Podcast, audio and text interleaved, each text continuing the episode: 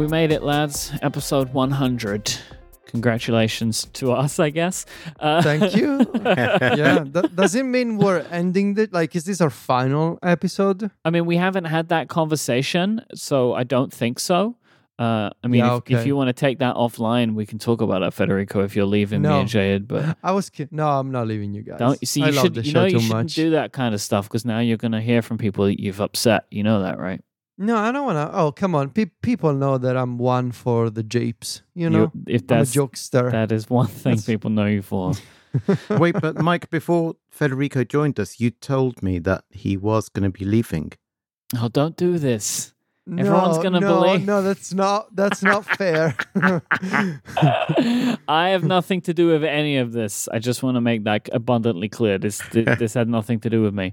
Uh, but Shahid did pose to us how would we celebrate our 100th episode, and we were kind of knocking our brains together. And what we decided to do is to talk about a selection of favorites or important experiences for us in our video gaming lives.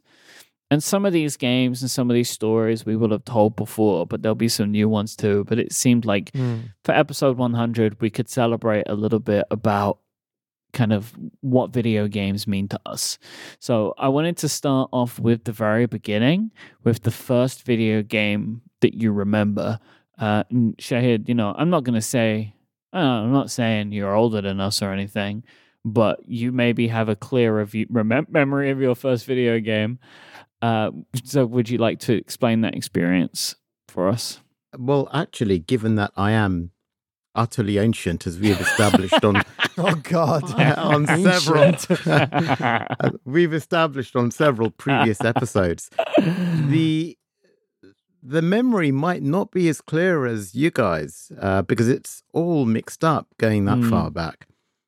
Now, I'm pretty sure that the first game I saw was Pong in the wild. This is, and it was two player, but those were the days when the very first arcade games that came out for everyone that I could remember, the grown ups anyway, because I was a kid, it seemed like they were an extension to the existing gambling machines, right? So they were just like mm-hmm. the next step up from a gambling machine. So you had slot machines, which had colorful lights, and then you had this weird thing where you didn't win any money, but it did kind of have, well, not colorful lights, but stuff happening on a screen. So that's what it seemed like. And because I was a kid, I wasn't allowed to play. So I don't really want to count Pong. Um, except I do remember we bought some, and I think I mentioned this before, some really cheap, I don't know, Pong clone. It had those selector buttons on the, you bought it from Argos and had two or three different games, and you had two or three different variations of each game. And you plugged it into your telly, and it was black and white graphics, and it was it was Pong basically two player. So that might have been the first, but didn't really leave a massive impression on me. The thing that really did, the first arcade game, and that's the experience of me. The first time I played an arcade game was Space Invaders. And I'm pretty sure that was 1978. And when I first played that, that was, I don't know, it's very hard to describe. It feels like, imagine today, right? You walk in, you walk outside your house, you walk along the street, you go to your local coffee shop, and inside the coffee shop, there is literally a portal. And that portal takes you, I don't know, 20 years into the future, and you can see 20 years into the future. So there was a Space Invaders machine at my friend's parents' B&B in Paddington. And it was down the end of a hall, and this hall had these paisley carpets and paisley wallpaper, and at the end, this thing from the future, this Space Invaders machine. And it was the biggest shock I have ever experienced, biggest future shock. Because here, for the first time, I was able to control what was going on on a TV screen. And the sounds and the spectacle of that in the 70s was so incongruent compared to everything else that was going on. Because 70s UK was depressing. I mean, it was depressing, except for these little windows of joy that were beginning to pop up all around the city. So, Space Invaders. I mean, it's interesting, isn't it, really? Like, you know, I think about this kind of stuff every now and then. Like, we look back at Space Invaders now, and it wasn't complex. Like, it you know, obviously it couldn't have been, but the you know the graphics are they're pretty simple, right? But that kind of didn't matter because you would still look at this and be like, this isn't like anything I've ever seen before in my entire life, right? It's it's kind of an incredible thing, even with something so simple that it would create that kind of experience for you. It was shocking. I mean, Yeah. there's no no word to describe it because there simply hadn't been anything like it before. I mean, yeah, you'd seen stuff on the TV that looked cool, right? So this is a year after I saw Star Wars at the cinema. Uh huh. And Star Wars, when it came to the cinema, was spectacular. But we'd been seeing movies for a long time. This is the first time where you had agency in real time Mm. over what was happening on a on a cathode ray tube, and that had never happened before. And, and of course, this was many years before the idea that you could actually do this yourself. In other words, you could program those uh, those same photons on the CRT screen to behave as you wanted to respond to the controllers. None of that was even in my mind at the time. But the fact that you could do this, you could control what was going on in the TV in real time, and it wasn't just being transmitted to you passively. It was a shocking feeling. You know, there'd been nothing like it ever. What about you, Federico? Did you have a similar experience? Um, I have a very strange relationship with like first video game memories. Uh huh. Um, which is like I, I don't exactly recall when or how I started as a very young kid wishing for a video game console. So, uh, like this first question or document, like it made me think, like trying to go all the way back to when I was like four or five, and I don't really recall when. So the first memory I have is I was at a restaurant with my parents, and I was very young, like six, I think. And for whatever reason, there was a Super Nintendo console in this restaurant. There was like a TV, and under the TV there was a Super Nintendo. And I remember watching. I believe it was like the like the the the children of the owner of this restaurant. It was like a family run type deal, right? And so the, the kids were hanging out in this restaurant and they were playing with this video game console. And it I remember that it Uh, like it was something that I had never seen before, or maybe like back then I had seen some commercial on TV, but I don't remember now. In any case, I saw that Super Nintendo and I started asking my mom to buy me a Super Nintendo. And that went on for months. And and like I said, I don't everything is pretty like hazy right now. Like I don't really remember the details.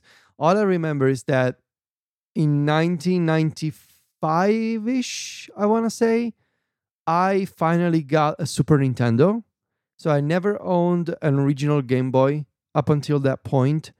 Never owned a NES. My mom one day came back home and she brought me a Super Nintendo with Stunt Race FX. So Stunt Race FX, pretty terrible racing game. Uh, it was developed by Nintendo EAD. I believe Shigeru Miyamoto was the supervisor of this game. Um, and it was one of the games meant to show off. Do you guys remember the Super FX um, chip that was built Mhm. into the some of SNES cartridges? Yeah. So some some Super Nintendo games like um, uh, Star Fox and um, Yoshi's Island, they had this additional Super FX chip inside of them to basically help the console in some kind of 3D processing. And which was like super advanced and cool looking at the time. And so my mom comes back home one day with this Super Nintendo console and Stunt Race FX. And so for the following weeks, I would play Stunt Race FX. Pretty terrible game. I had never managed, I believe, to win a single race in that game. Then I don't know what happened. Maybe I upset my parents. Maybe I did something. Anyway, the Super Nintendo console was taken away from me. and I would only see it again years later. Like my mom took it away from me. That's like And there was like a- away. That's like big time yeah, away. big time away. And there was like a whole like period of my life where I was not allowed to play video games. Period. Huh. And then what happened? I believe in nine. So like a year later or so, I got like a really bad flu, and I ended up in the hospital with a super high fever. something like 40 or 41 degree Celsius type Yeah. fever. I was like, I was running really hot, and my mom was really concerned. And so I needed to be taken to the hospital. And I stayed at the hospital for like a couple of days. And when I came back home, I guess my mom changed her mind. I found a Game Boy. So I got Hmm. my original Game Boy in 1996. And that was really the start of my sort of uh, video gamer career. Um, the Super Nintendo, I really don't know what happened, why it was taken away from me. But apparently, like a year later, it took a really bad flu to convince my mom that I was worthy of a Game Boy, I guess. Um, and so my first video game memory, it's Stunt Race FX on that Super Nintendo. But the first real video game I would play like regularly would be the Ninja Turtles Turtles 2 on Game Boy. So that's kind of funny because my, the first game that I remember is Teenage Mutant Ninja Turtles on NES. Ah, Now, I know this is one of my earliest memories, which is intriguing. A lot of my early memories are video game related. I remember playing Atari, but I don't know. See, the problem is I don't know when any of these things occurred. I don't know why we would have had an Atari or when, like how that would have stacked up against the NES. Now, the thing is, Teenage Mutant Ninja Turtles on NES came out in 1989, so I would have been one. So that seems unlikely that I would Mm, remember it from, from then. However, I know that the SNES came out in 1991 in the UK, and I am very sure that we will have we would have gotten one of those pretty early. So my expectation is because I also know that the Teenage Mutant Ninja Turtles experience that I remember was over Christmas. So I'm expecting I was maybe two or three when this was when we had this system. So I, I just trying to work all this stuff out would suggest to me that it is one of my earliest memories is the Teenage Mutant Ninja Turtles game on NES, which was pretty good actually and incredibly difficult. I would love to play some of these games now. Now I think about it, like because I always remember them so hard. You know, like also like Donkey Kong Country on SNES was one like a one that I remember. Oh, you know, that game was. I hated that game. Like I would play again. I played that game years later. Yeah. Not you know not at launch, but yeah, I was really bad at that game. You know, and there's we had a lot of games like that, and they just seemed impossible to me. My brother could always do better than them because he was three years older than me. So that's our first games. And I think I want to talk about most influential. Uh, Federico, why don't you go first this time? So for most influentials, I've been thinking about this, and and I, I initially I sort of struggled to like to define what do I consider influential, and so uh, in thinking about this, And this is, of course, influential to us as individuals, not to the overall Right. gaming industry. Not exactly. So, not influential for the gaming industry, influential to me as a person, as an individual playing video games since I was a, a, a relatively young kid. Um, and so, to define influential, so I picked three games, but really only only one of them is my first pick. I have two runners up, if you will. Um, I picked a game that I think was influential to me for a variety of reasons because it made me, it was the first game that really made me appreciate the craft of and the art of making video games. It was the first game that made me appreciate Nintendo as a company that makes bold decisions. And it was the first game that I remember. It was the reason why I would spend hours reading theories and and debates and comments in video game magazines at the time and eventually on on on the first internet forum boards as well the game that is most influential for me is the legend of zelda wind waker on gamecube and uh, the reason is simple the community was shocked at the time when nintendo showed off what wind waker was going to look like for context um, Nintendo sort of a, a bunch of people were under the impression that Nintendo was going to make the mature Zelda game on GameCube, right? Uh, they had shown off, I believe, at Space World back when Nintendo used to do Space World in the summer.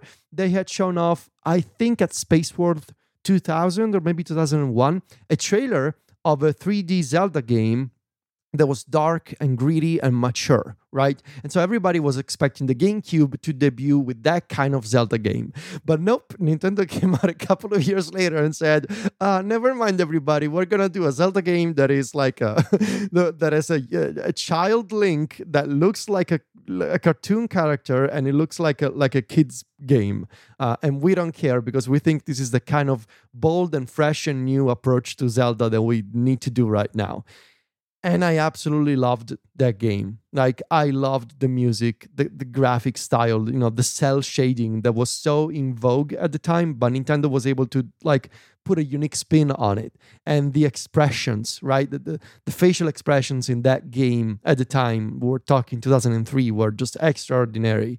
Uh, and the gameplay, the exploration, there were some parts later in the game that could have used some refinement. And in fact, Nintendo did refine them for the Wii U remaster. But at the time, that game was just incredible. I absolutely loved it. And so that would be, for me, my most influential game for me personally of all time. The runners up I want to mention Metroid Prime. You can see there's a trend here in terms of like the GameCube as a sort of uh, you know video game career defining moment for me. Uh, Metroid Prime on the GameCube, um, it changed my perspective on what uh, first person first person 3D uh, games could look like. Just incredible feeling all around of being alone on an alien planet and exploring you know the sense of atmosphere and the sense of controlling this this this character on a different you know in outer space just fun and the music oh my god the music. So metroid prime on the gamecube for sure. And i want to mention pokemon yellow. Pokemon yellow because it was my first english pokemon game and I said this before many times on, you know, previous versions of this podcast and other shows. I like uh, really a uh, one of the reasons I I started studying and learning English as a kid was because I I started playing Pokemon in English because I was able to obtain an English an American version of Pokemon Yellow which came out before the European version. In my hometown in Viterbo, there was a shop that you know, I my, basically my mom convinced them to order an American copy of the game for me because I really wanted to play the game in English and learn the language and play the game before my friends. And so it's not just about Pokemon Yellow, it's about what Pokemon Yellow represents as, you know, an Italian guy who now has a career speaking and writing in English. So that was a pretty bit pretty important game for me. Would they have otherwise or would you have always waited for an Italian translation? Would that have existed?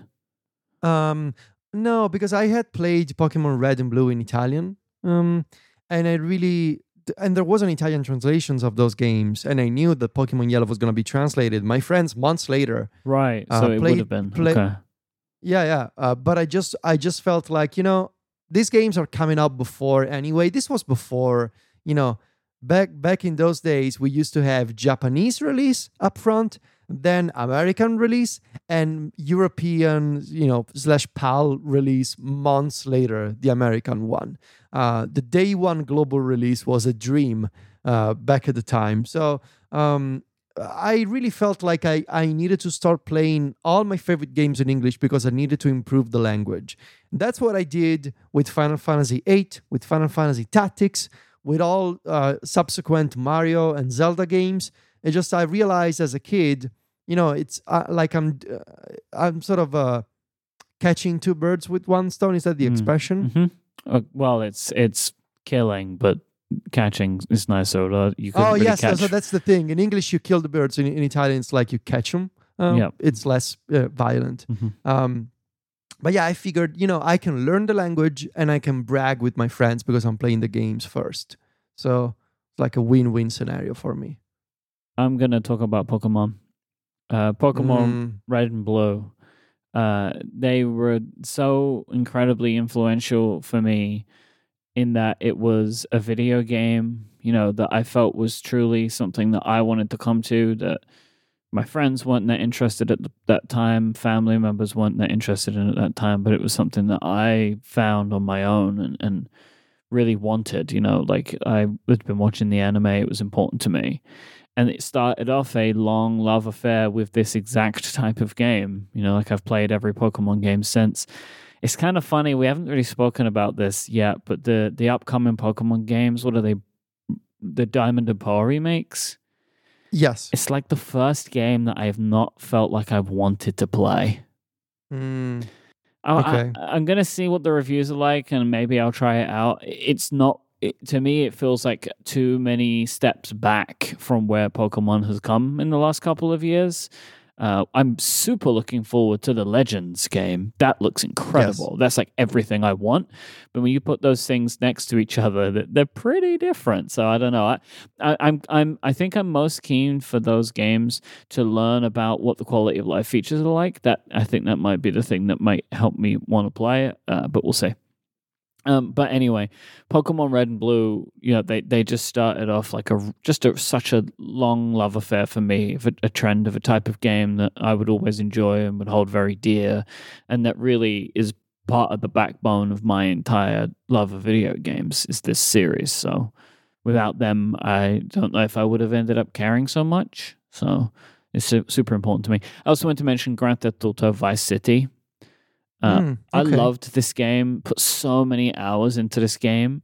And I think it was really, I mean, I, I also enjoyed and put some time into Grand Theft Auto 3, but Vice City was what I really spent a- so much time with. And I think it really helped me understand and appreciate what open world game design could enable and the the idea of which is a thing that I this is where I first learned really that this this thing that I love in open world games where I really love the type of open world game where they can let me make my own game within it you know like play it the way that I want to um, even if it's not necessarily following the path that the game designers have decided for me. And so I've always like looked at that game fondly for those reasons. It was pretty important for me uh, in in kind of learning that Mm. part of, of who I am as a as somebody who enjoys video games. So let, let me ask you this: If Mm. the rumor of of a Vice City uh, remaster is true, are you gonna play that game again? I'm too excited about the possibility of that to consider that it's true. Okay, okay, I have my answer. fair? I guess. I don't I don't really want to spend too much time thinking or talking about the possibility of that game being remastered.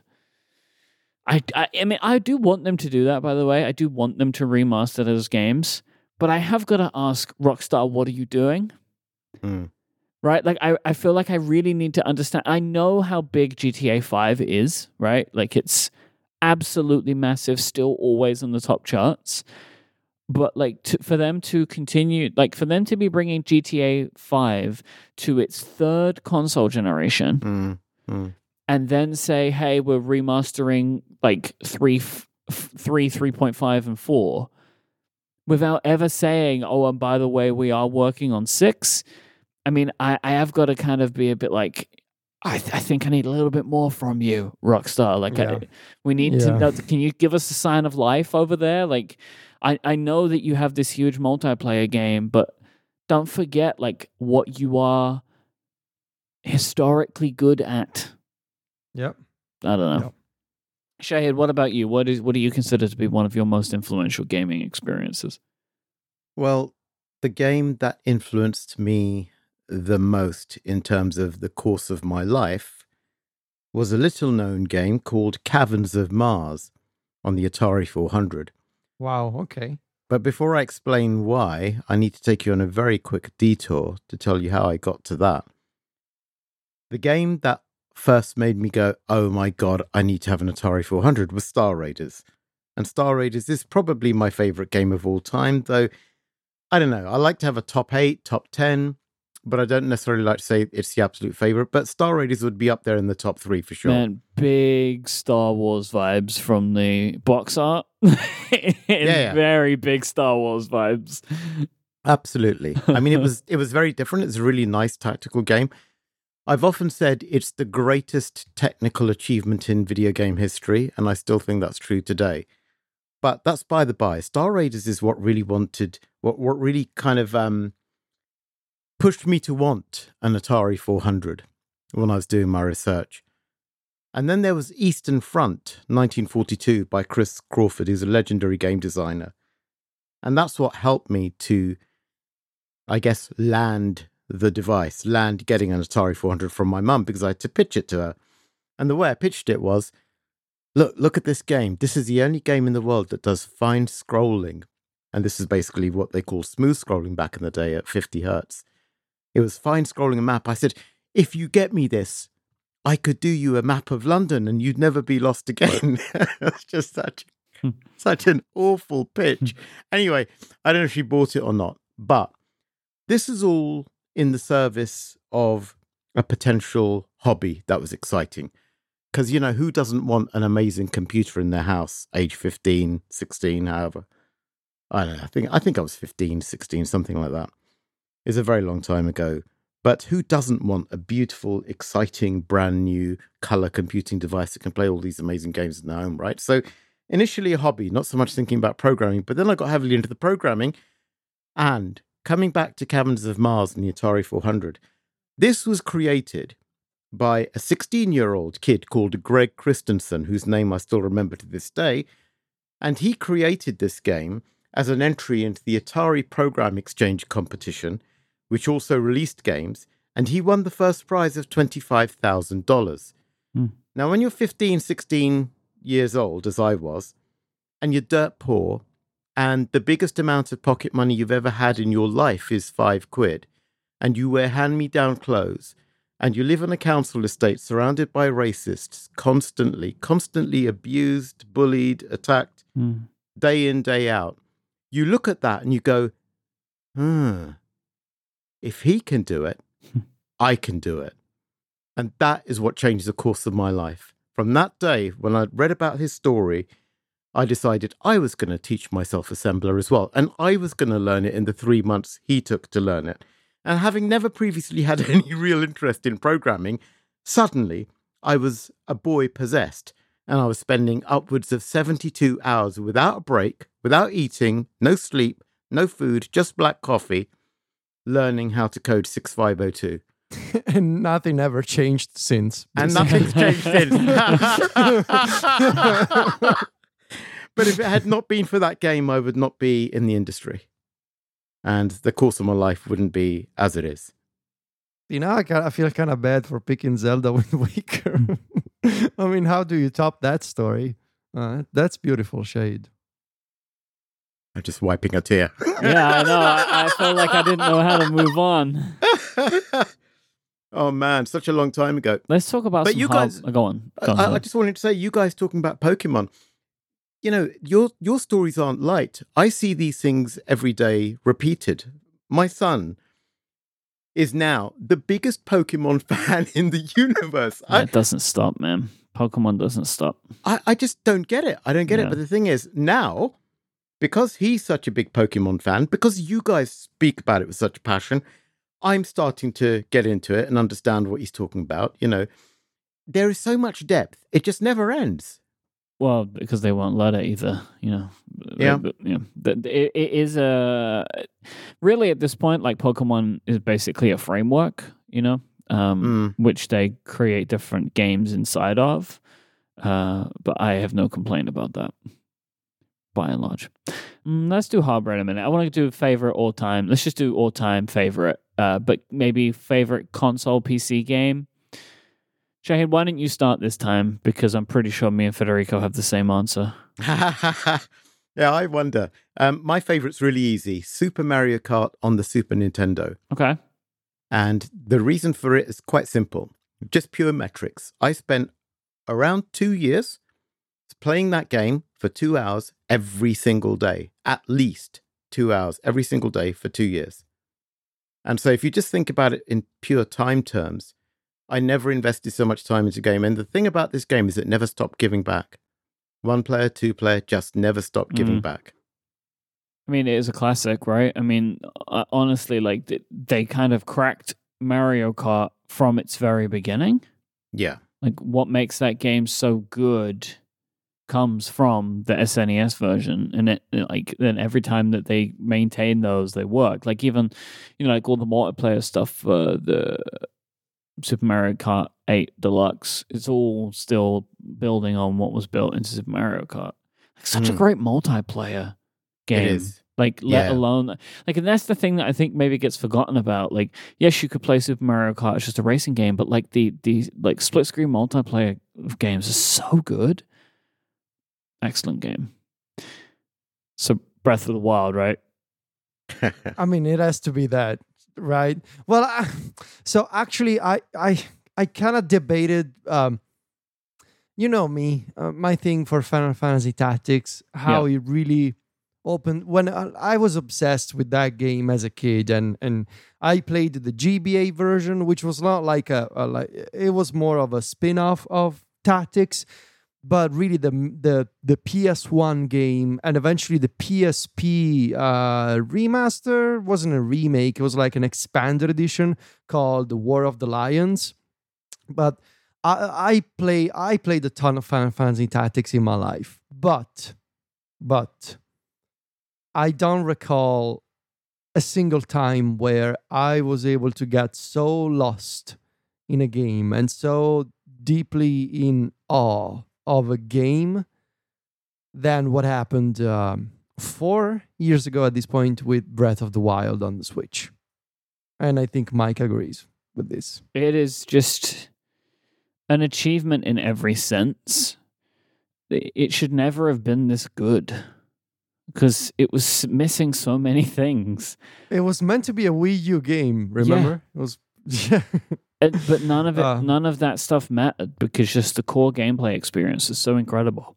yeah, and it's just it's that kind of game that even 4 years years later, Mm-hmm. I don't think any open world game has really topped or surpassed, you know. oh, I mean, I and we feel- also see there are so many. Uh, there are just so many games that have come out in the last couple of years that are just rip-offs now, which is such an interesting thought.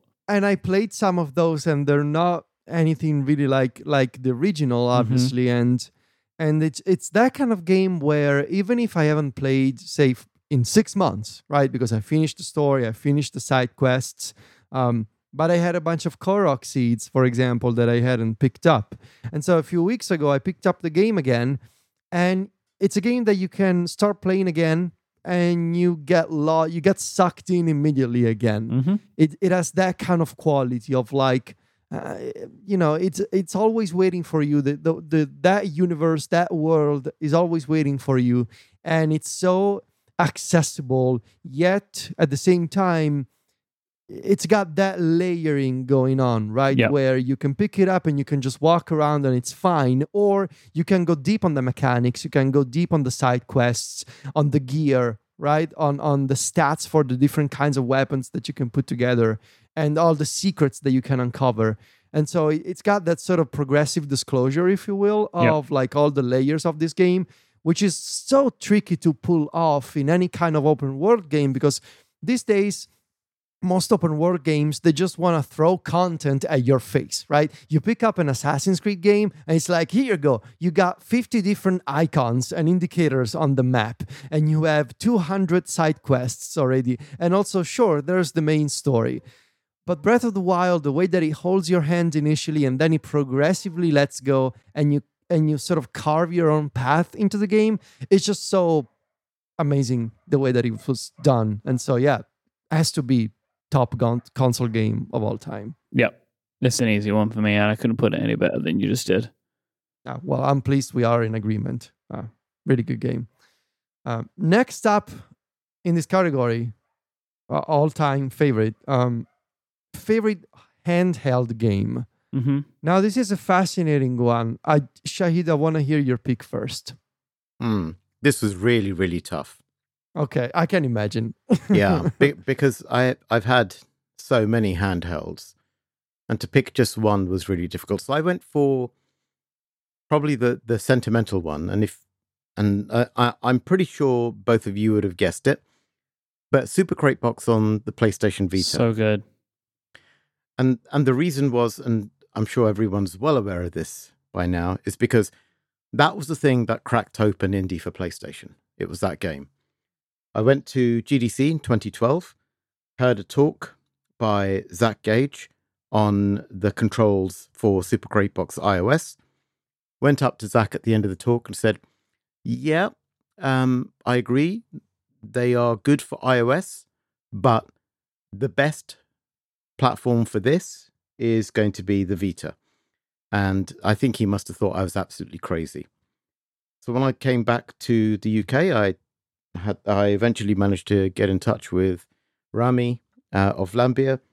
Uh, the story is well documented. I won't repeat it, but I convinced him. And the main thing was, I said that you have yet to do this on the best platform for this game. hmm And he kind of agreed, which was really odd. I did not expect that. I thought he would take my provocative uh, point um, less kindly, but he didn't. He absolutely agreed. He said, "Okay." So we we did a deal in that conversation. You know, the one where I basically passed out for a few seconds because I'd Yep. been in the office all day, blah blah blah. but when it came back, and we got to play it for the first time, we knew this is it. This was the thing that was going to flip things round. And once we had that, and once me and Lorenzo started to rack up big scores, um, and I won our first bet, and then after I won the, the bet, he went and trashed my score, tripled it because, you know, what am I going to do? Italians are just better at games than than I am. Let's let, I don't. I'm, I'm not going to accept this as a, a, a just like I'm a not saying- general rule. That It's we- not a, maybe not a general rule, but I'm just saying Italians are better at video games than I am. Pretty much all Italians, okay? But Lorenzo, Lorenzo and Federico certainly. But yes, uh, but but Super, Super Crate Box played best on Vita, and that is what became the tagline. Oh my god, best on Vita! So I started saying that everywhere, and Yeah. you know what? Game after game after game from the indie space came onto Vita, and it was best on Vita, and they kind of changed the direction. It all started with that, but it started because the game was really, really good yeah. and it taught me a lot about life. Um, I've always threatened to write a piece on how Super Crate Box has within it a series of life lessons, but I've never got around to doing it. I must do that one day because it wasn't just um, it wasn't just a flight of fancy. I think there are things in that game that are actually very, very well designed on purpose to make you feel a certain way. Yeah, maybe one day. It's a super good game. I've played it on a bunch of platforms and loved it on all of them. It's a very good one. For me, though, I'm going back to the Pokemon well, and it's Pokemon Yellow. Mhm.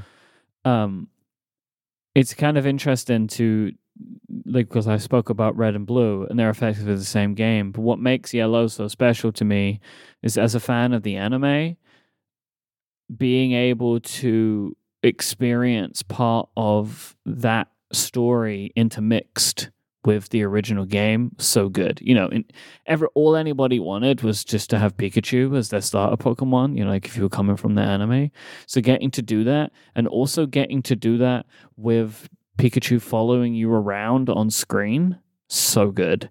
And it, yeah, they made just some real nice changes to that game, uh, and just something that I absolutely love and still treasure as a game, and is one that I know I could continue to go back to time and time again.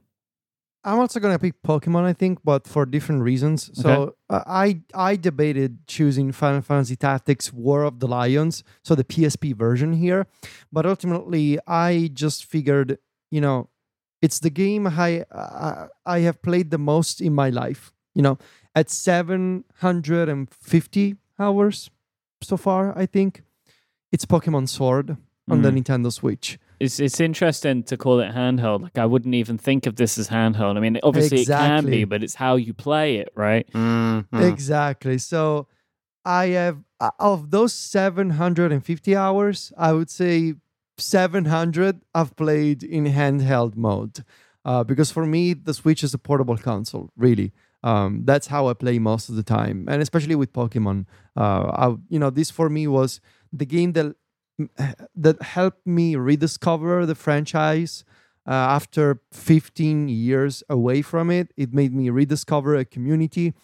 It was the game that sort of saved my my mental sanity during the, the beginning of the pandemic in 2020 Mm. uh, I played that game so much, and honestly, it it allowed me to get to know a bunch of people on the internet that I'm still friends with Yep. today, which is pretty awesome.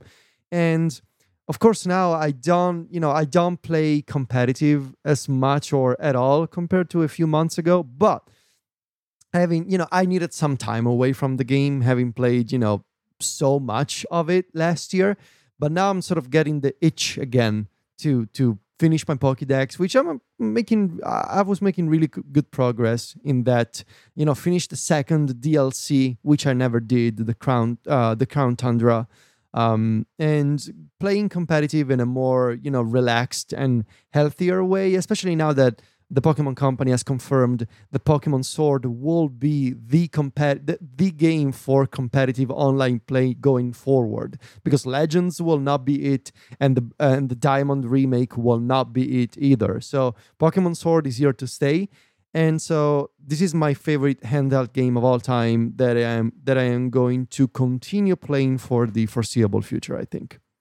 All right, before we move on, I want to take a quick moment to talk about something that's pretty important to us that we've got going on right now at Relay FM. And this is where we come together to try to raise money for St. Jude Children's Research Hospital, which is something that is incredibly important to all of us here at Relay FM. Uh, this is the third year that we have done this, uh, that we've been running this campaign, which is important for a ton of ways. So I want everybody to go to stjude.org slash relay.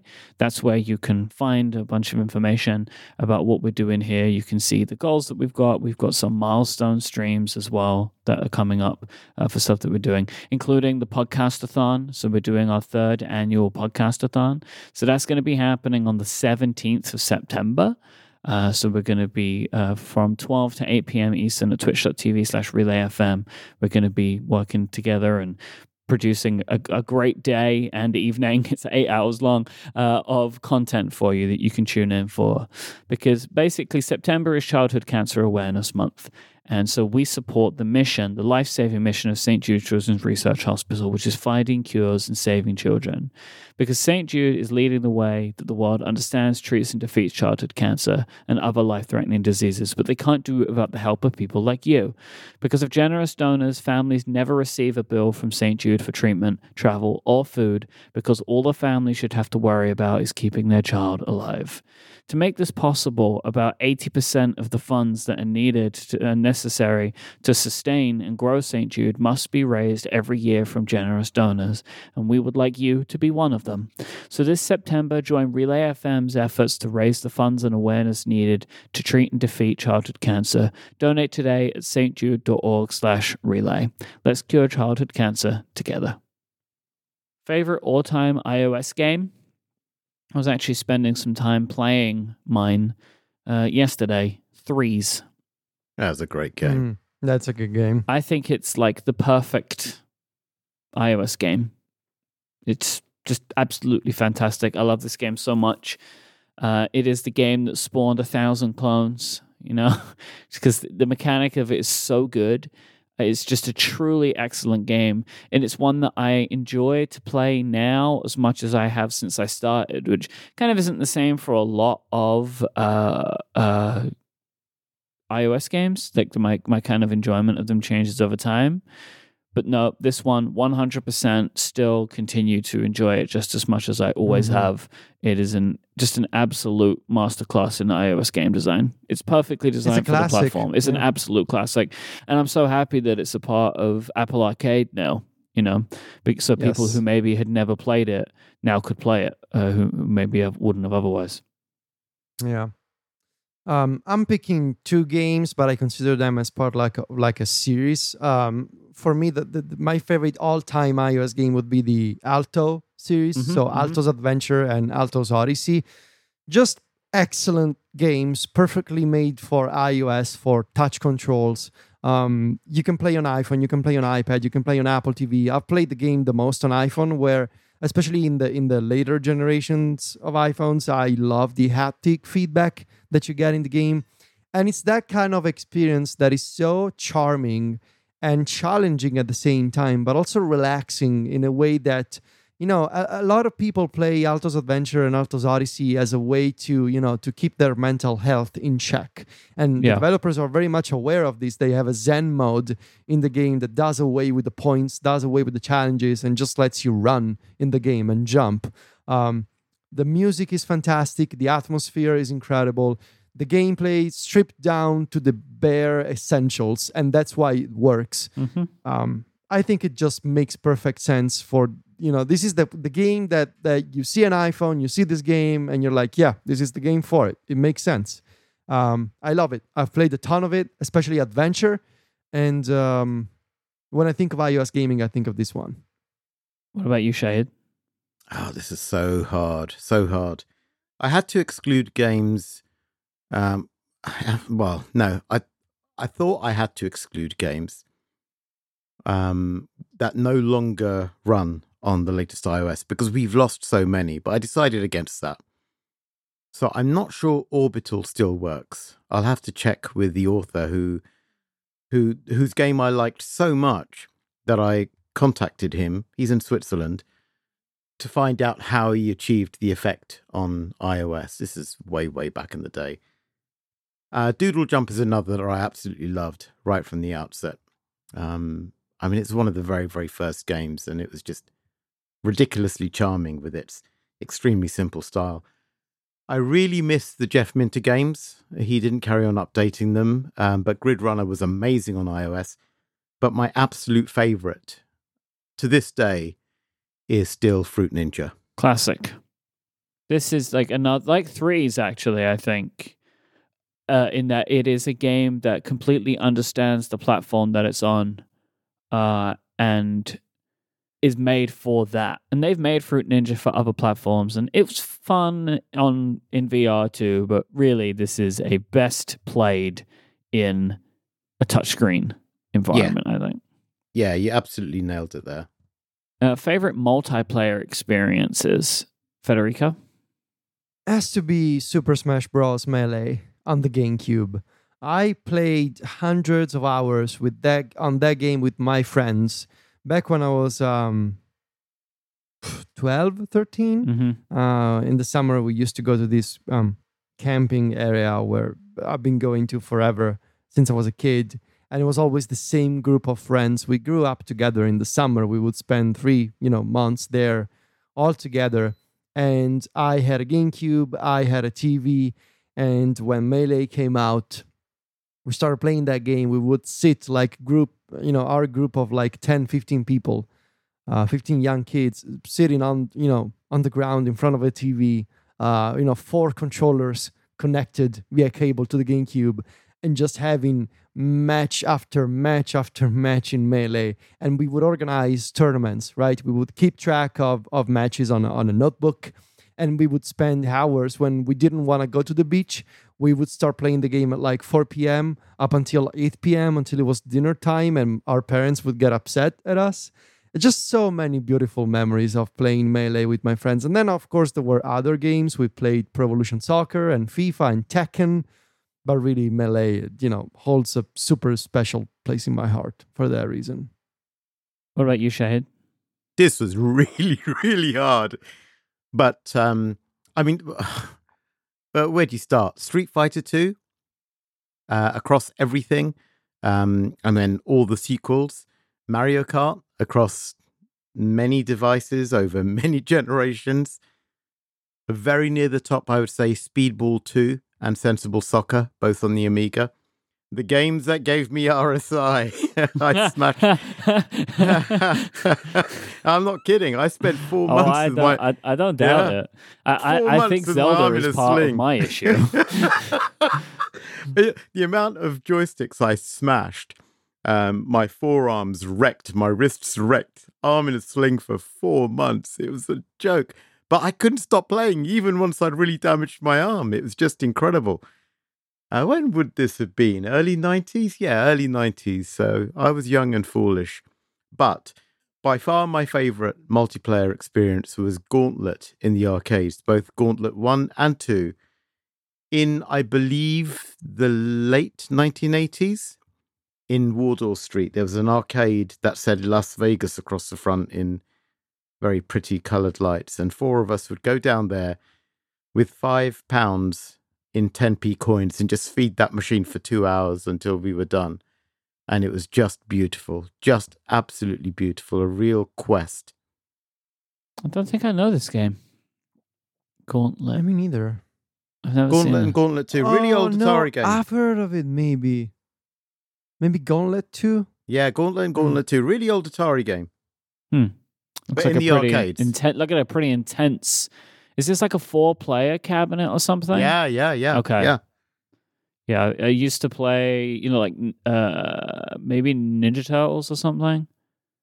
Was had one of these kinds where it was like four different colors. Um yeah. Uh, my favorite multiplayer experience is probably Portal 2. Uh, a friend of mine, Terry, we grew up together and we used to do Oh, this kind of thing every now and then. We played through the entire game in one night, like overnight. Nice. right, we Yeah. were that kind of age. I don't know, maybe like sixteen or seventeen. And Yeah. that's the kind of thing we would do. We would get a game, and we, you know, I I would remember we would play Need for Speed a lot, right? Need for Speed Underground and stuff. And we both have these experiences where we would basically fall asleep with our eyes open playing the game. Like you know, you get I don't know if you've ever experienced that, but you're so tired because it's like three or four o'clock in the morning and you're still playing the video game that all of a sudden you see yourself crash into the wall, and it's because basically you've fallen asleep, uh, and then you know it's time to stop playing. But Portal Two was just for us. It was one of those experiences where it wasn't a plan to to keep playing until you were finished, but we just couldn't put it down. Shay, tell me about your favorite gaming hardware of all time. Oh, well, I'm going to go on sentiment again, and it's got to be the Amiga, which, because it came quite early in my uh, video games development life, it represented by far the biggest technological leap forward I've ever experienced. I've not experienced anything like it since. Um, the the jumps up in graphical technology since have not compared to the leap from 8 bit tech to the Amiga with all of its custom chips. And I've got to say the Amiga because it also hosted three of my favorite games of all time, Mm. which include Sensible Soccer, Speedball 2, Turrican 2, and many others. It's super easy for me. And it's it's the, it's got to be the Nintendo Switch, just because Hmm. of what the Nintendo Switch allowed, which is that thing that we spoke about at the time, spoken about so many times since. It uh, enabled the dream of the same games, handheld and console. You know, like handheld and home, the exact same game, no change in the game, no like, oh, did you remember to do your cross save? or any of that kind of stuff because it was the same hardware. Sometimes it was in your hands, sometimes it's plugged into the television. It achieved that dream that I'd had since I was a kid, uh, and it just makes it incredibly special to me. I'm sh- uh, Federico. Are you on the same wavelength as me here? Uh, I wanted to pick the Nintendo Switch because I absolutely agree with everything you said, and that is also like the dream of the Nintendo Switch is is exactly that that you can play on the TV and you can play in portable mode.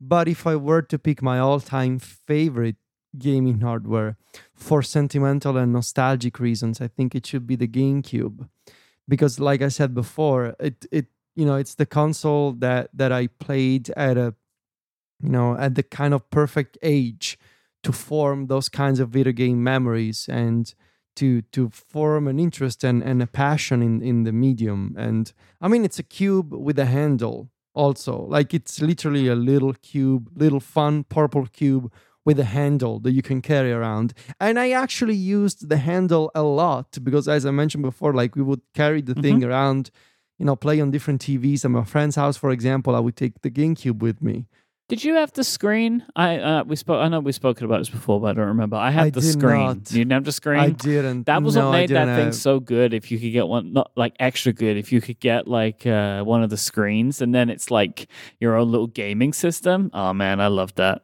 Yeah, I didn't have the screen, but I would carry it around with me because of the handle.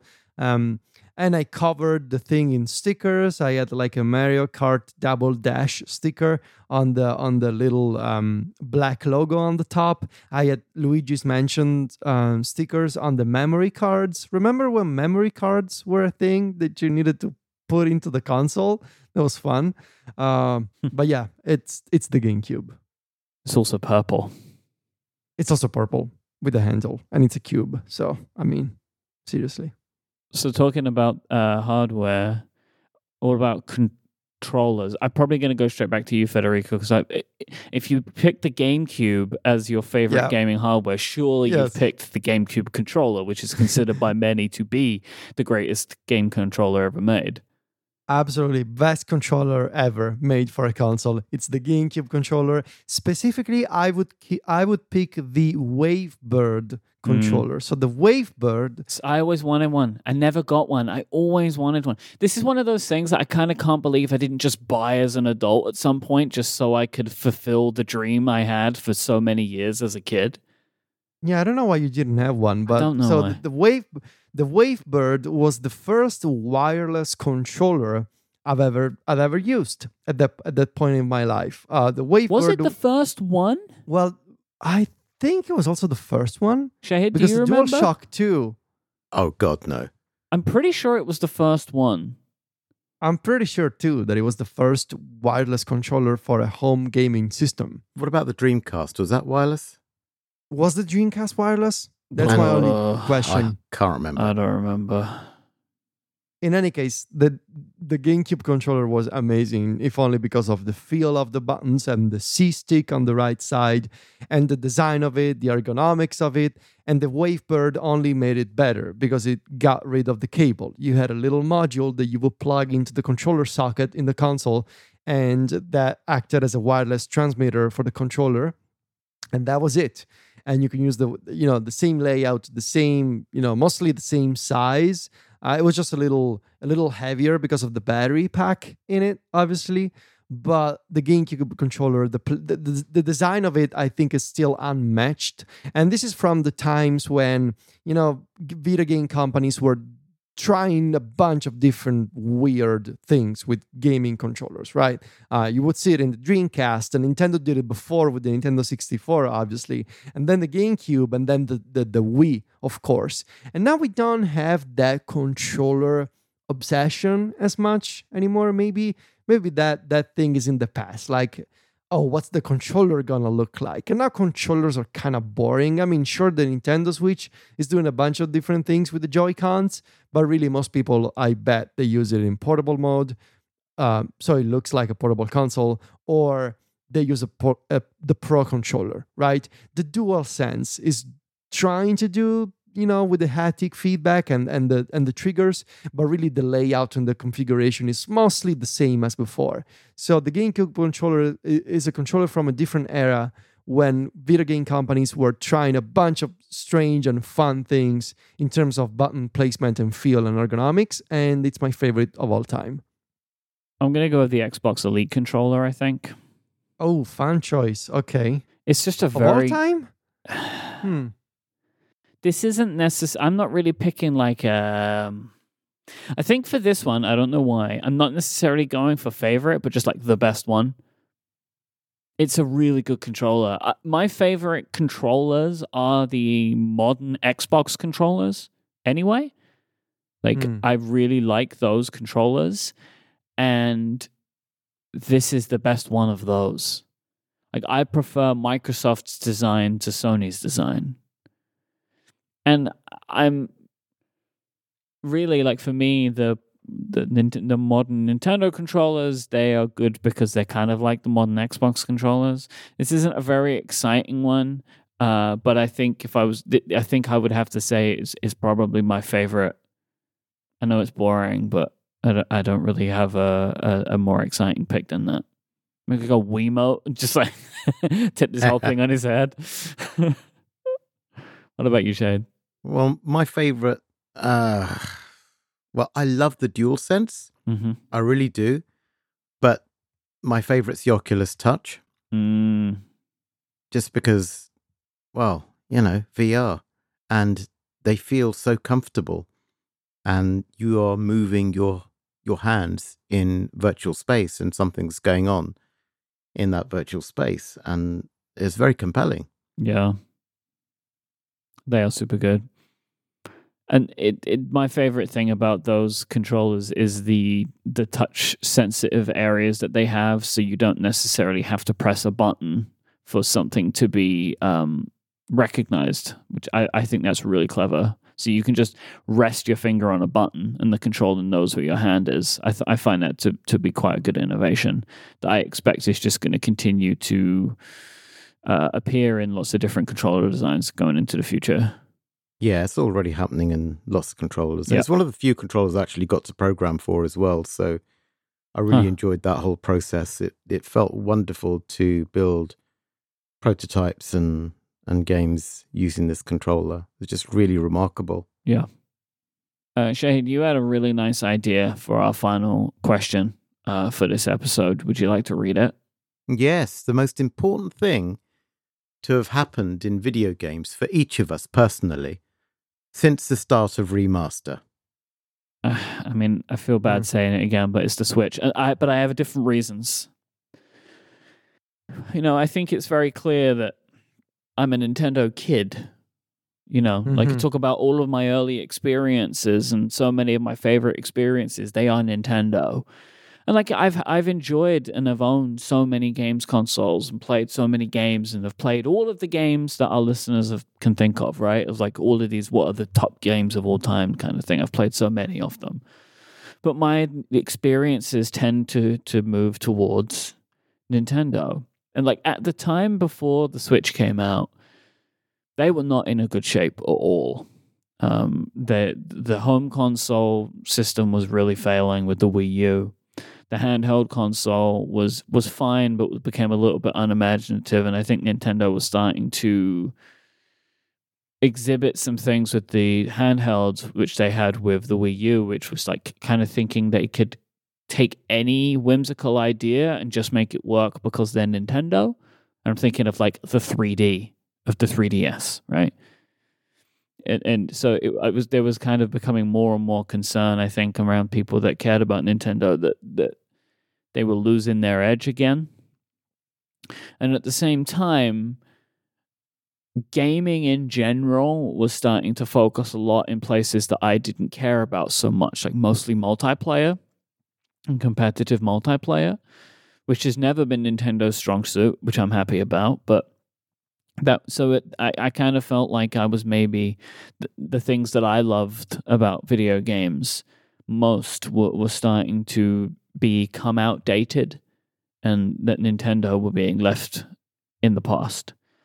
And so the Nintendo Switch, not just being such a well thought out, well realized, and actuated product, but also being the monster success that it has been, has done two things. It has changed gaming hardware and changed the types of games that people are, uh, are playing and the types of games that are being made. Because it's not just the Switch is selling well, all of the games on the Switch are selling well, and some of the games that are on Switch are selling Switches, right? So, like, it's this mixture of things. When you look at Mario Kart, the Mario games, Zelda, Animal Crossing, like, these are not like the typical experiences that are occurring in other like games consoles, right, or on PC. They're, they're Mhm. very different. And so for me, the Nintendo Switch has reinvigorated an era and has brought back a type of game and experience that I love. And it's also doing weird things to hardware. Like the Playdate and the Steam Deck would not exist if the Nintendo Switch didn't exist, I feel Yep. Eh, yeah. because they've shown that interesting and weird handheld hardware can be a thing that people care about if it's done right. So for me, it is it's got to be the Switch. I mean, and as well, the Nintendo Switch has really framed so much of this show over its entire being. It would almost feel weird for me not to suggest it. you know, I have nothing else to say about it. Really, I feel like, wow, all of, all of what you said absolutely applies, and also for me, it's how the Switch showed Nintendo not just at the top of their game again after you know the the, the late years of the Wii and the Wii U and the 3DS, but Nintendo sort of dictating the rhythm of the video game industry Mhm. in in in a bunch of different ways, right? and you see it in how um, indie games are still alive and well despite you know the next gen consoles heavy focus on on things like you know um, uh, fast CPU load times and and ray tracing and all these marvelous technical accomplishments, yet the kind of experience that you can get on the Nintendo Switch is still what's in the zeitgeist, if you will, in the in the gaming industry. And that's because it's still such a unique idea, right? Four years later, we're getting the first maybe serious competitor to the Switch in the form of the Steam Deck, but really there's nothing else like it. And and honestly, like it'll be fascinating years from now for video game historians to to consider this this was like the perfect storm for Nintendo. The perfect console at the perfect time, and then the weird combination of this console and the pandemic. Like, I don't know, but it feels like the Nintendo Switch is still so unique that I mean, look at look at what's happening now. Nintendo doesn't even need to make a new one. They announced an update with that basically only comes with an OLED display four years after Yeah. the original console. and it's they just fine don't for them because they can't stop it's fine. selling them. They they can't make enough of them still. It's an unprecedented story in the video game industry, and, and it's so compelling as a product, as a platform, as a as a gamer. It's such a compelling product that like it it it slides right into you know whether you are a PlayStation fa- fan or a PC fan or a, or an Xbox fan. You can still get, and most people do, I think, you can still get a Nintendo Switch on the side, and it's perfect at what it does. So it has to be, since we began the show years ago, the Nintendo Switch has to be the most important thing that has changed. You know, I wanted not to agree just for the sake of agreeing, but I, Mm. I can't. I can't help myself. It is a Switch. Yeah. It's Yep. brought. it has brought so much joy into so many homes, including my home, no doubt, including your homes, and particularly during what I think is the biggest crisis in any of our lives. hmm It is a joy machine. I love mine. Wouldn't trade it for anything. Thank you so much for listening to this episode of Remaster and uh, all 100. We appreciate you. Yeah. Thank you.